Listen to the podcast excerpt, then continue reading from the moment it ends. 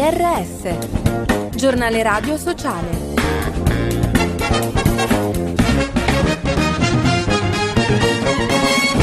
Bentrovati all'ascolto del giornale radio sociale da Fabio Piccolino. Violenza inaccettabile, Arci e Acli condannano l'assalto alle istituzioni in Brasile. Il servizio è di Pierluigi Lantieri. L'assalto della sede del Parlamento, del Palazzo Presidenziale e della Corte Suprema a Brasilia non è accettabile in una democrazia, dove il rispetto del risultato elettorale è alla base delle nostre libertà. Così si legge nel comunicato delle Acli a commento dei fatti di domenica in Brasile.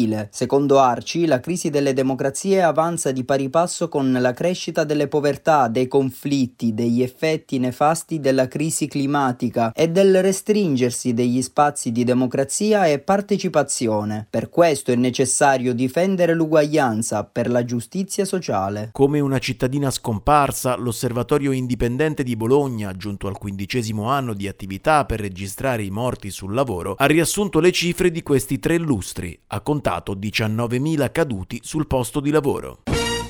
Sempre più presenti sul portale Open Cooperazione i dati di trasparenza delle organizzazioni non governative italiane. Il servizio è di Anna Monterubianesi. Le organizzazioni non governative italiane navigano in acque spesso agitate da conflitti, emergenze umanitarie e campagne mediatiche diffamatorie. Anche per questo hanno presentato i loro dati di trasparenza del duemilaventuno attraverso il portale Open Cooperazione, dati che mostrano un trend di crescita costante, soprattutto per le più grandi, anche per le risorse umane impiegate nel settore. Un dato inedito è che l'Italia è il paese dove viene messo in campo il numero più alto di progetti. Educazione e istruzione restano i temi predominanti, seguono l'emergenza, l'aiuto umanitario e la salute, ma sempre più organizzazioni si sono attivate sul fronte delle nuove povertà, educativa, alimentare e ultimamente anche energetica. Altra nota di merito, le O N G si confermano pioniere in materia di accountability e trasparenza. Giornalisti per un giorno è l'iniziativa di RAI e U I C I per avvicinare i ragazzi non vedenti e ipovedenti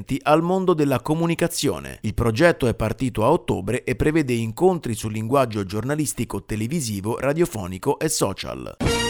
In difesa dei diritti, in Iran, il calciatore Amir Nasr Azadani è stato condannato a ventisei anni di carcere per la sua presunta complicità nell'omicidio di tre membri delle forze di sicurezza. L'atleta era stato arrestato il ventiquattro novembre mentre manifestava in piazza.